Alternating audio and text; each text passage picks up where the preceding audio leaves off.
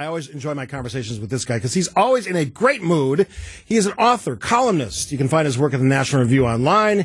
He writes the incredible zero-star reviews on social media, looking at the inaccuracy and stupidity of people who review performance arts and movies and TV, and also his newest venture, one of his newest ventures, he's got many, 50 Years of SNL Podcast, which is tremendous, looking at all 50 years of that iconic show on NBC. Christian Schnieder joins us on the Tri-County Contracting Hotline. Good morning, Christian.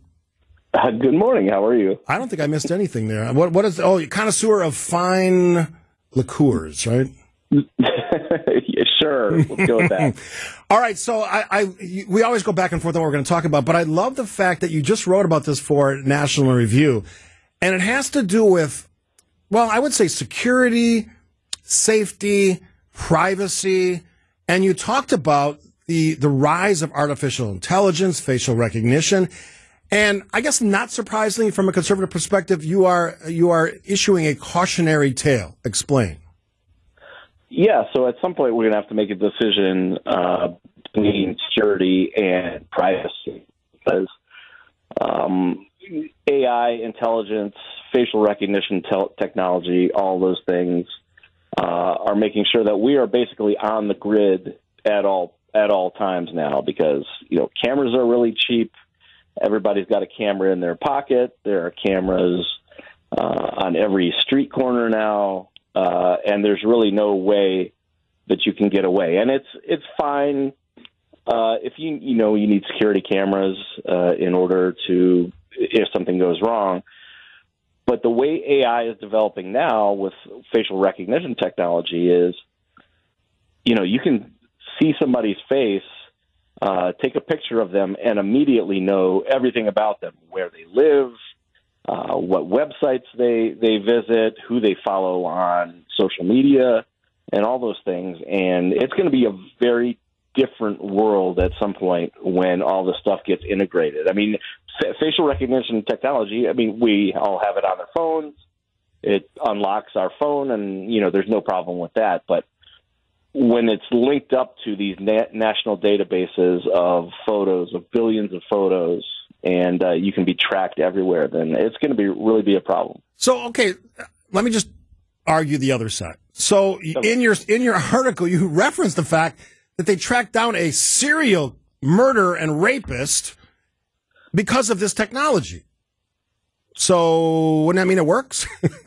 That is true. So this is the Golden State Killer, who had spent, I think, 4 decades on the lam, and nobody ever caught him. And they found him because basically they took a DNA swab from his car door handle when he was running into a store, and they tracked that through a publicly available database. Found out that his DNA matched some of the DNA at these crime scenes that had gone back 4 decades. And they were able to catch him. And yes, the world is better off because this man is now behind bars. But if this was just limited to police operations, that would be one thing. But the people that are developing this technology are not the government or the police. It's private companies that are doing this. And so, yes, while it has important value to police officers and to law enforcement, it's going to be everywhere. You're going to be, if you walk down the street and brush your hand against something, people are going to be able to tell that's you, be able to do a test. And I'm sounding like the Unabomber, the anti-technology guy, but we're all going to be on the grid at all times. And I don't think that's necessarily a good thing. Christian Schnieder joining us on WTMJ. Now, I use the most extreme example because you cited it in your article. But for the privacy side of things, it is concerning that literally, and this is just now with the current state of all this technology, and it, as we know with technology, it advances exponentially. In 10 years, you literally will not be able to go anywhere without someone knowing, whether that's government, police, whatever, where you're at, and even in some cases what you're doing if you're in a retail or a public location. Right. The government right now is looking at starting a CBDC, which is essentially a digital dollar. So you have cash, which is anonymous, and you can go spend cash on, you know, whatever you want. But with a CBDC, it's basically digital money, so the government knows what you're spending your money on at all times, and it could presumably limit what you're spending your money on. If you're buying too much in fine spirits, in liquor, the government could shut off your money supply. If you, you know, normally if you had a shoebox full of cash under your bed that you're saving for a rainy day, if the government decides you're under investigation for something, it could make that shoebox disappear completely. Your money would have no value. So there are a lot of ways that you're going to be on the grid. I mean, we have to decide whether it's more important for us to have privacy or to be safe, because, I mean, there's technology that exists right now that, you know, you could put something in somebody's car that says, you know, you immediately get a ticket if you go over the posted speed limit. Yeah. Or a police officer can cut the engine on your car whenever they want. Or in Washington, D.C., they got sick of how many cars were being stolen, so now they're just handing out these Apple tags to people, so you can tag your car and find it when it inevitably gets stolen. So, you know, they're leaning more and more on this type of technology, and it's going to mean far less privacy for all of us. I'm always fascinated by the political implications of this stuff. Is there a the left thinks this is okay, and then the right thinks this is horrible, or is it not that simple?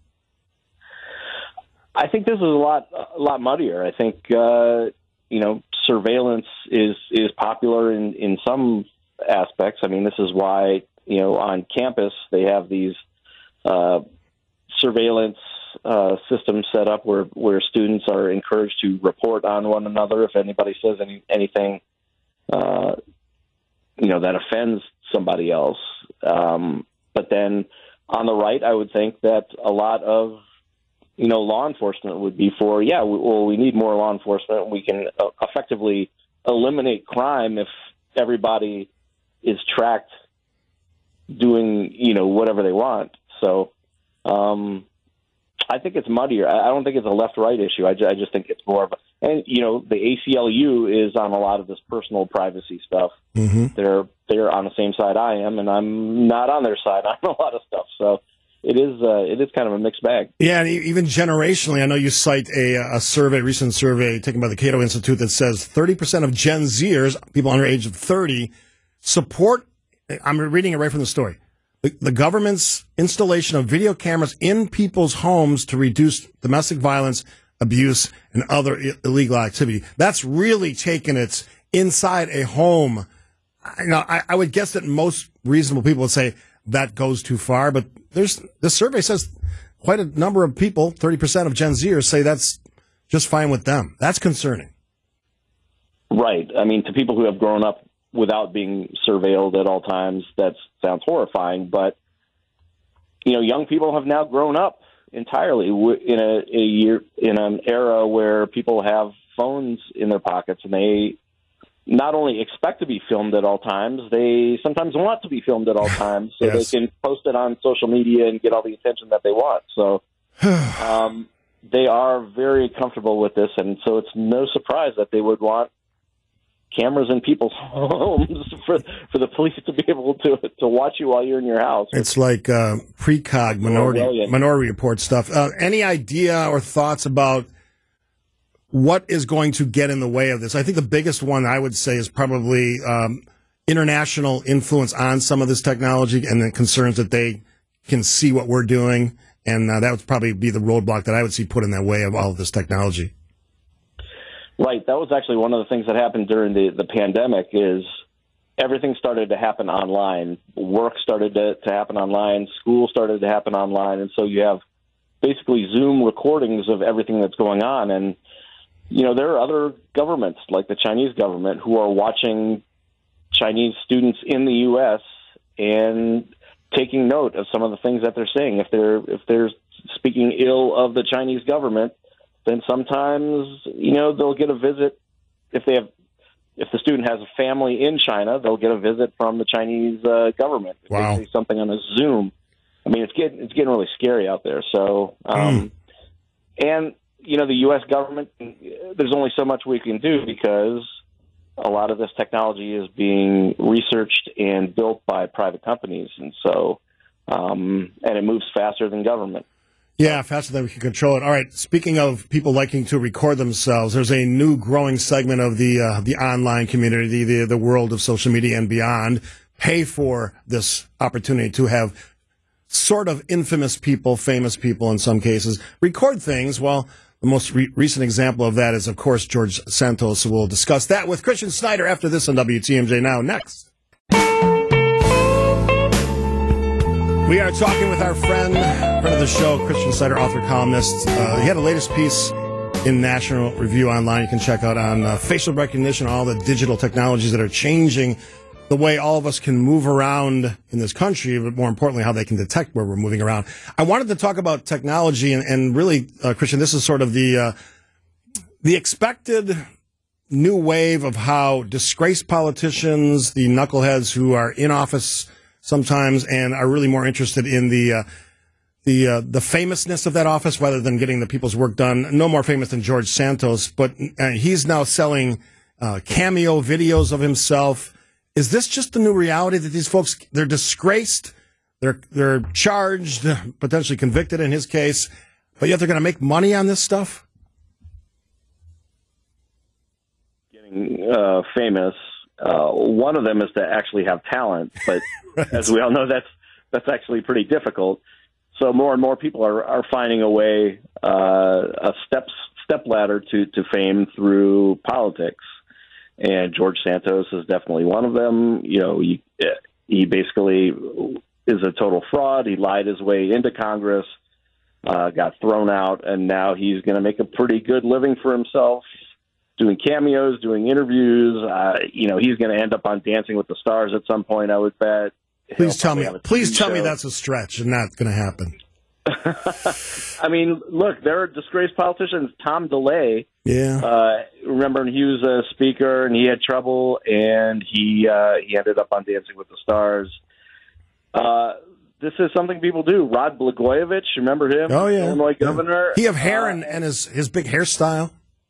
Right. He, he goes to prison, gets out, and then he ends up on Donald Trump's show, Celebrity Apprentice, and tries to make a whole reality show future for himself there. I mean, he's been on other reality shows too. So this is basically what's going to happen in Congress now, where you have your Marjorie Taylor Greenes and your Lauren Boeberts and, these people who are unserious. They get to Congress, they already think they're on a reality show, and they try to make it about themselves.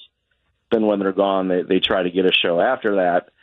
And it's just bad news for everybody. I don't think George Santos, the whole thing, he's ridiculous, but I don't think the whole thing is funny because, I mean, Congress is supposed to do some pretty serious things. Yeah, you would think.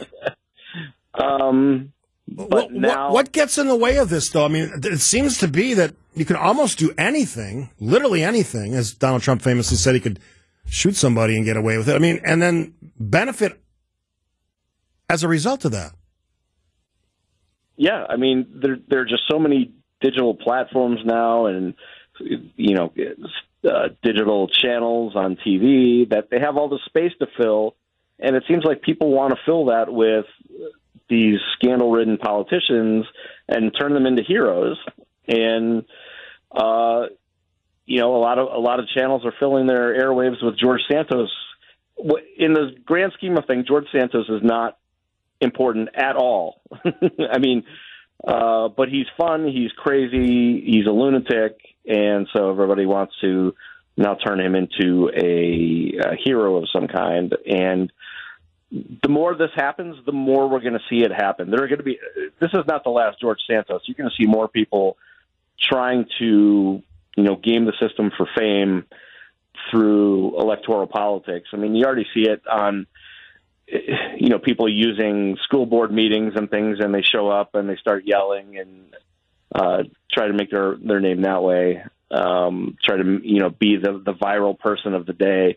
People using governmental instruments of government to try to make names for themselves. But, yeah, it's really bad now. From the 40 30,000-foot level, what does it say about us, our culture, even if you want to get into the government part of this, the leadership side, what does it say about us, big picture? I think people saw that government wasn't addressing their needs, and so they figured, well, if Congress isn't going to do anything for me, if the presidency isn't going to do anything for me, let's at least make it entertaining. let's at least get some chuckles out of the deal. And so now Congress has just become, you know, another arm of entertainment, just like anything else, and they can't get anything serious done. Christian Schnieder, our guest. Before we let you go, I want to talk a little bit about your 50 years of SNL. It's a great podcast that you are a co-host on, and one, it's an incredible endeavor because you're going through and watching every episode of all of these years. And what season are you in now? We're just watching season 13, which is actually a strike-shortened season, so there are only 13 episodes. But we're just in the years where new cast members named Dana Carvey and Phil Hartman joined the cast and completely turned the show around. Yeah, they saved the show, right?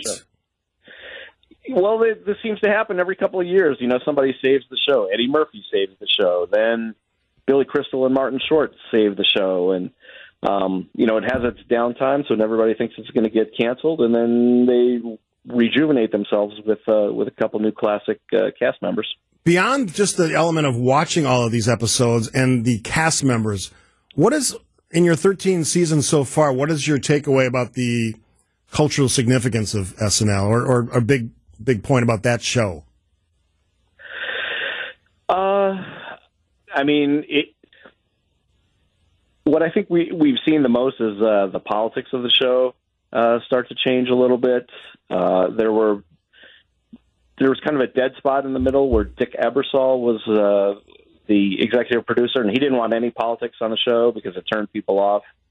But I think getting into the 11th, 12th, 13th season, you're starting to see a lot more politics. Dennis Miller has taken over as Weekend Update host, and he's obviously very smart, very, very into politics. And so just sort of the way that the show influences politics, Dana Carvey is just now starting to do his George H. W. Bush impersonation. Yeah. Like literally last night, I just watched the very first one he did, and it's far from what it'll end up being. But it's kind of cool seeing stuff like that. The way it changes over time. Not to give away your thoughts about the newest version of SNL, which has been running currently. Where's the show at in your mind, real quick? Weekend Update, I think, is actually very good. This is one of my hot takes, where I think the kind of the news show in the middle of the show is as good as it's ever been. I think it's actually pretty good.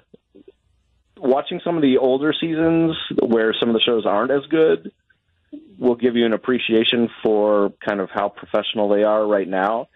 Obviously, a couple of weeks ago, they did that cold open with the university presidents. That was awful. Missed the point completely, yeah. I mean, yeah, it was completely tin-eared, but, they're so professional now. I think they have a lot of people that have, kind of know what they're doing now. And so I think the show is actually pretty good. There are plenty of duds. I thought this last week was kind of a dud, but I think it's definitely still worth watching. If folks want to find out your great work on the podcast on SNL, how can they find it? They can go to wasn't that special.com.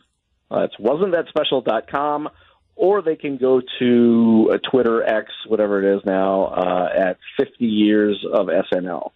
Always appreciate the conversations. Look forward to a lot more politics and beyond next year with the author and columnist Christian Schnieder. Have a great holiday season. You too. Thanks. Absolutely.